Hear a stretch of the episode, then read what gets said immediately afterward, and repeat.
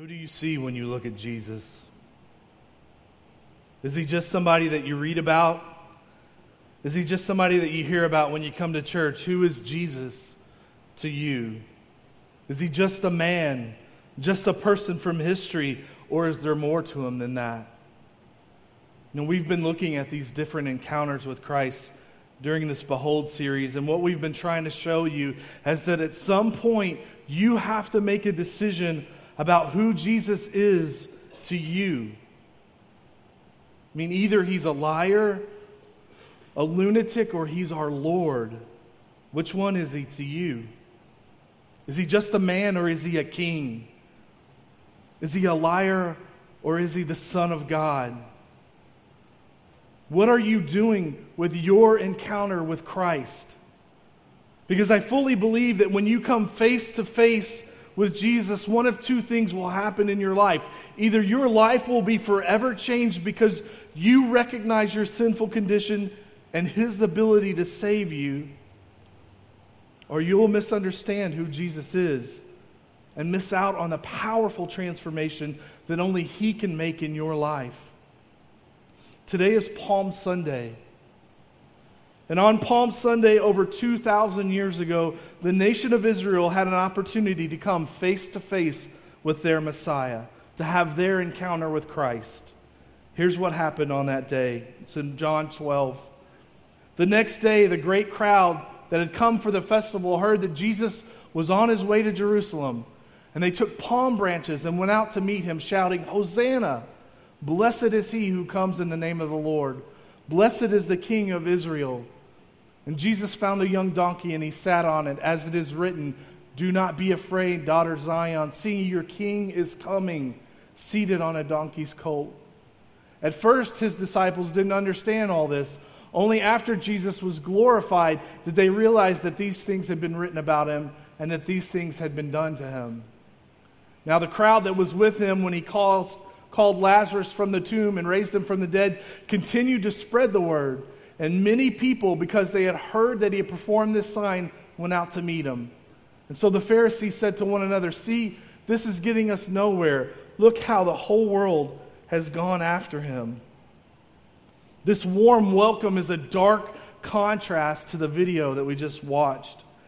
I'm always amazed at how the Jews could so happily welcome their Messiah on Sunday only to cry out for his crucifixion by Thursday. What happened? How could they change so quickly? Well, the answer lies in the fact that they weren't getting the Messiah that they thought they were getting. They misunderstood who Jesus was and what he was there for.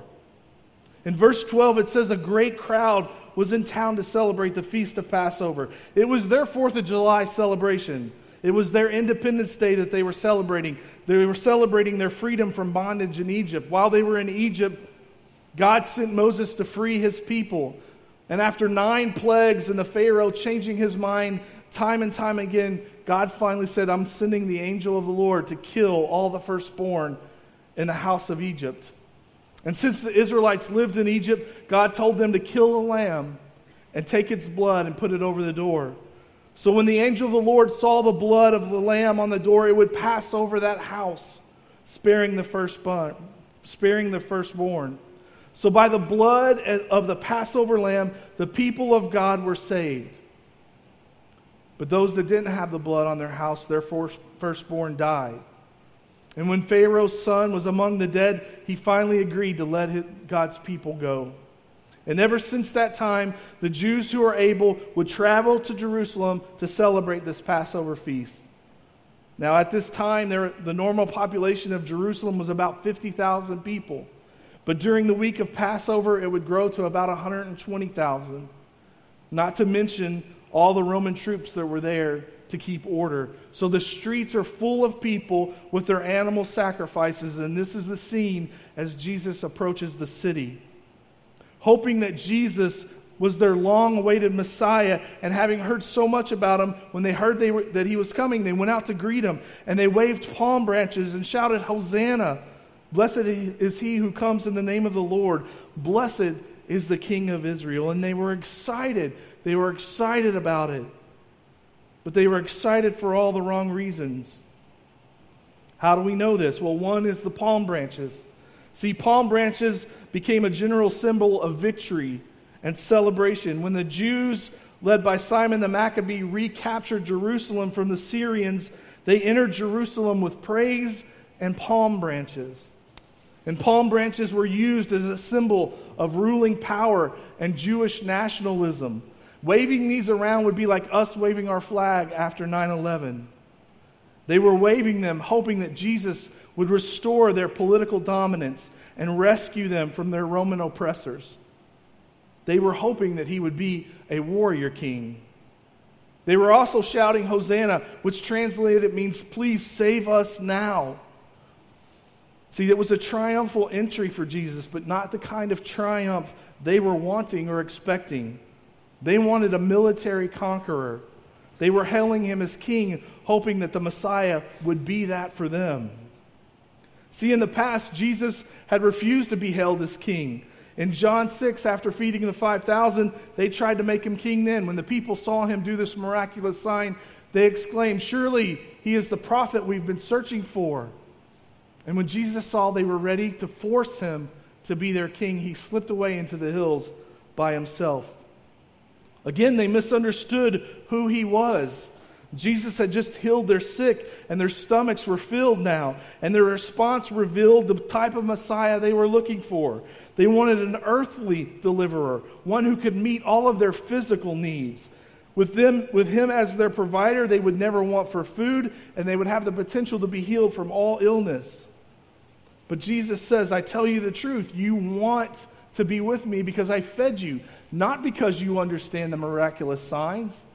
Don't be so concerned about perishable, perishable things like food. Spend your energy seeking the eternal life that the Son of Man can give you. For God the Father has given me the seal of his approval. Jesus was trying to explain to them that he wasn't here for their physical needs, he was the bread of life.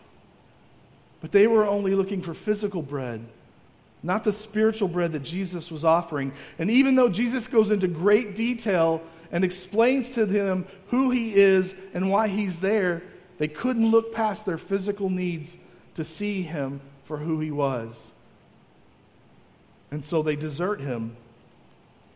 And verse 66, at this point, many of his disciples turned away and deserted him. And then Jesus turned to the twelve and asked, Are you going to leave also? And Simon Peter said, Lord, to whom would we go? You have the words of eternal life. We believe and know that you are the Holy One of God. See, Peter understood, but most of them misunderstood who Jesus was. And now, as Jesus is coming into Jerusalem, he's being held as king again with palm branches waving, and they still didn't understand and it grieved his heart because he knew those that were hailing him as Messiah that day would cry for his death the following Friday. In verse 41, as he came closer to Jerusalem and saw the city ahead, he began to weep. How I wish today that you, of all people, Jerusalem, would understand the way to peace. But now it's too late, and peace is hidden from your eyes. Before long, your enemies will build ramparts against your walls and encircle you and close in on you from every side.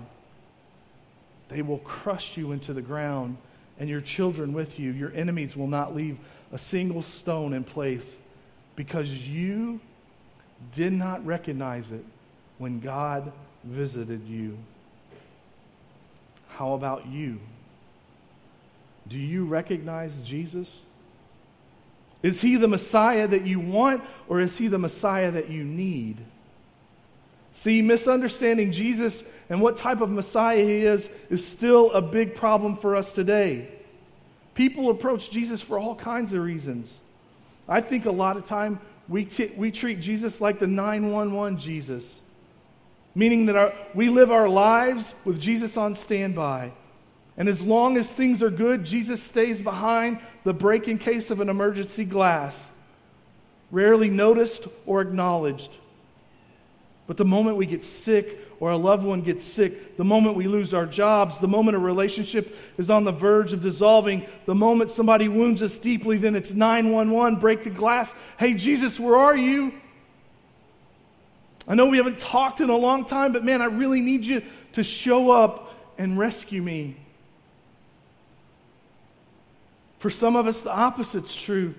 We don't turn to Jesus in our time of need. We either look to somebody else or something else, or we just hunker down and push through. Why don't we call on the name of Jesus? I think it's because we don't believe that Jesus will do powerful things for us. So we just don't ask.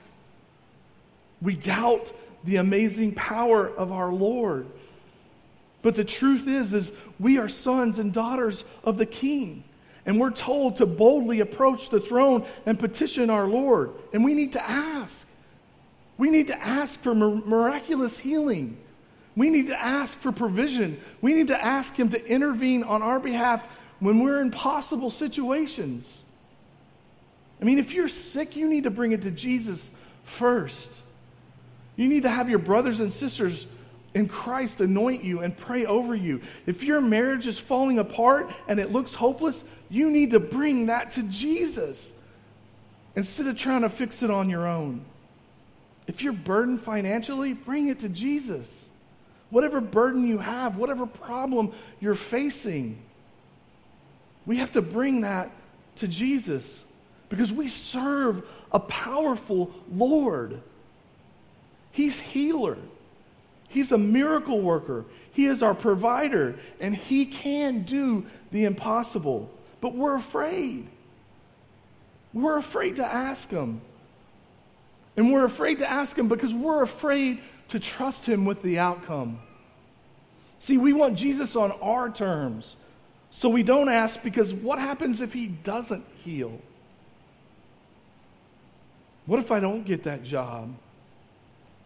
What if that relationship doesn't find reconciliation?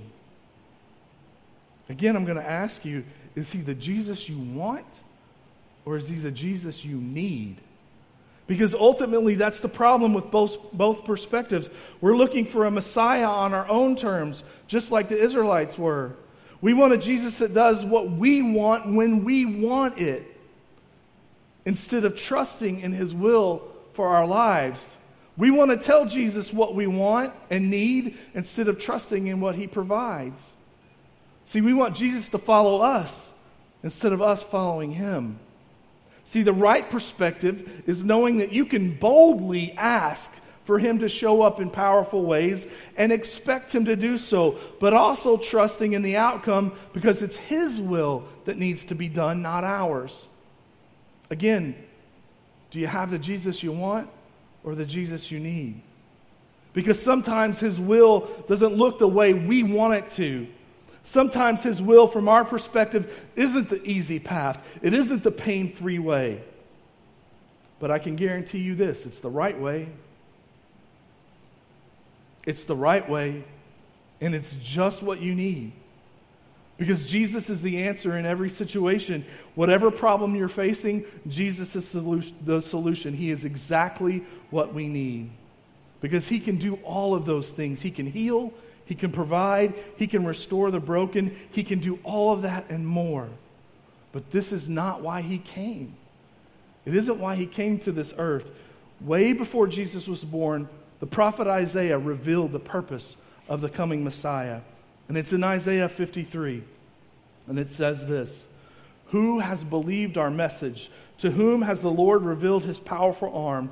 My servant grew up in the Lord's presence like a tender green shoot, like a root in dry ground. There was nothing beautiful or majestic about his appearance, nothing to attract us to him. And he was despised and rejected, a man of sorrows acquainted with deepest grief. We turned our backs on him and looked the other way. He was despised and we did not care. Yet it was our weakness that he carried, it was our sorrows that weighed him down, and we thought his troubles were a punishment from God. A punishment for his own sins, but he was pierced for our rebellion. He was crushed for our sins. He was beaten so we could be whole. He was whipped so we could be healed. All of us, like sheep, have gone astray. We've left God's path to follow our own, yet the Lord laid on him the sins of us all. And he was oppressed and treated harshly, yet he never said a word. He was led like a lamb to the slaughter, and as a sheep is silent before the shearers, he didn't open his mouth. Unjustly condemned, he was led away. Nobody cared that he died without descendants, that his life was cut short in midstream, but he was struck down for the rebellion of my people. He had done no wrong and deceived no one. He was buried like a criminal. He was put in a rich man's grave. But it was the Lord's good plan to crush him and cause him grief. Yet when his life is made as an offering for sin, he will have many descendants. He will enjoy a long life, and the Lord's good plan will prosper in his hands. When he sees all that is accomplished, by his anguish he will be satisfied. And because of his experience, my righteous servant will make it possible for many to be counted righteous, for he will bear all their sins. I will give him the honors of a victorious soldier because he exposed himself to death. He was counted among rebels, and he bore the sin of many and interceded for rebels. At the beginning of John the Baptist, I mean, at the beginning of Jesus' ministry, John the Baptist sums up this whole chapter of Isaiah in one statement. He says, Behold, the Lamb of God who takes away the sin of the world. Behold, the Lamb of God who takes away the sin of the world. Remember, Jesus is entering Jerusalem during Passover which is the celebration of God's salvation of his people from death. Without a lamb, without the sacrifice, nobody would have been saved. Only the sacrifice of a lamb, a substitution, if you will, would allow death to pass over. Did you know that Palm Sunday is actually Lamb Selection Day? It's the day the Israelites selected the lambs that they would sacrifice Thursday night for the Passover Seders. It was almost if God was saying to the world, Here is my lamb, will you choose him? Behold the Lamb of God. With this brief statement, John makes it clear that the Messiah had come to this earth to deal with sin. The Bible is filled with the reality that the problem that we have is sin. It's at the heart of every one of us, and we know it. We know that to be true if we take the time to look at it. These strongholds that are in our lives, these burdens that we carry, the shame, the guilt, the darkness that is the result of sin in our lives. I mean, just look at the world around us. There's so much suffering and such hopelessness. And the truth of it is, is that most people don't even recognize the darkness that they live in. But John saw it. John saw it in the revelation that God gave him in Re- Revelations 5. It says, Then I saw a scroll in the right hand of the one sitting on the throne. There was writing on the inside and the outside of the scroll, and it was sealed with seven seals. And I saw a strong angel who shouted with a loud voice, Who, who is worthy to break the seals on this scroll and open it? But no one in heaven or on earth or under the earth was able to open the scroll and read it. And I began to weep bitterly because no one was found worthy to open the scroll and read it. The scroll that John sees in God's hands is the title deed to the earth, which God will give to Christ. But remember, in our point in history, Satan has dominion over this earth. But all that's going to change when Jesus returns. Upon his return, he will regain his rightful inheritance, and he will do so by means of a divine judgment. And while the scroll is a scroll of judgment, it's also a scroll of redemption because of the sacrifice Jesus made on the cross. And John is viewing this scene and he weeps bitterly because there's nobody qualified to open the scroll. He's literally on the verge of despair because he understands the depravity that is our world. He understands the injustice and darkness that we live in. And he knows that without a Redeemer, this earth and the curse that we have, we will be forever confined to a death sentence. But there's hope One of the 24 elders said to him, Stop weeping. Look, the lion of the tribe of Judah, the heir to David's throne, he has won the victory. He is worthy to open the scroll and its seven seals. And John looks upon him and he sees a lamb as if it had been slaughtered. See, Jesus came to die. He came to this earth to die for you and for me. He came to this world to take our place so that death would pass over us. The wrath of God was poured out on him instead of you and me. Have you ever really stopped to think about that? Think about what Jesus did. I mean, think about it. Jesus was God, the creator of this universe. And he came to earth to become like one of us. And in doing so, he gives up his rights as God, and he's forever changed to be like one of us. And he did that so he could die at the hands of his own creation. For what purpose? To free you and me from sin, to pay our debt, to restore the broken relationship we, ha- we have with God, so we can now be called friends of God to give us eternal life. Jesus is the Lamb of God, and He came to take our suffering so that we wouldn't have to suffer. Do you understand the depth of God's love for you? Do you truly understand the depth of His love? See, I think Jesus is so misunderstood because we don't understand the amazing love and grace that is the Lamb of God. If we understood the depth of his love for us, we would live differently. And I don't mean just a little different, I mean radically different. We would love and serve and give and forgive easily because of how much we've been loved and how much we've been forgiven of. We would stand out from the world. We would be a beacon of tremendous light in the darkness that is this world. If we understood the depth of his love, we would trust him more. What else does he need to prove to us? He's proven his trustworthiness. Why do we doubt his love now? He rose from the dead. Why do we doubt his power to do amazing things? He has provided for us and continues to provide for us. Why do we doubt his provision for tomorrow? See, if we understood the depth of his love, we would have a clearer perspective about this life. We get so caught up with this world, so concerned with things that in lieu of eternity really don't matter. But understanding the depth of his love puts eternity in focus for us. It helps us to see that this isn't our home. This isn't the life that we were meant to live. Jesus had to become the Lamb of God in order for us to have the life that God wants for us to have. So, as the band comes up, I want to ask you this What are you doing with your encounter with Christ? Because I believe He's inviting you into a deeper understanding of who He really is, into a deeper relationship with Him. What Jesus do you have? Is he the one you want?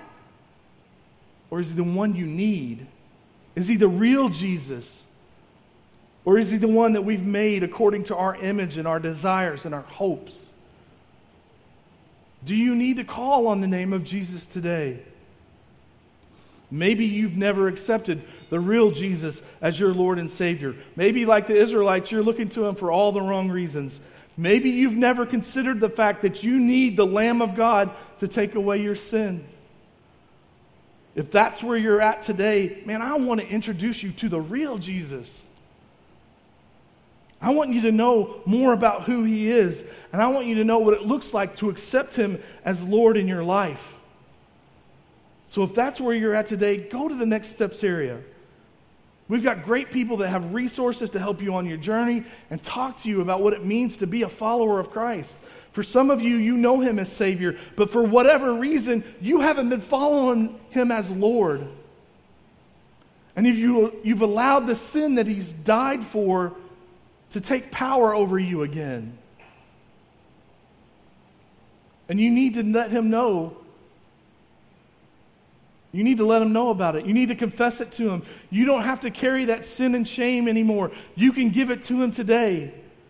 And so maybe you need to come to this stage and have a conversation with Him about it. For some of you, you're dealing with illness that, and things don't look good in your life right now. Other, others of you, maybe you're in a really desperate place right now and you need immediate rescue. Listen, I, I can't tell you what the future is going to be, but I know we serve a mighty and powerful God, and He tells us to call on His name.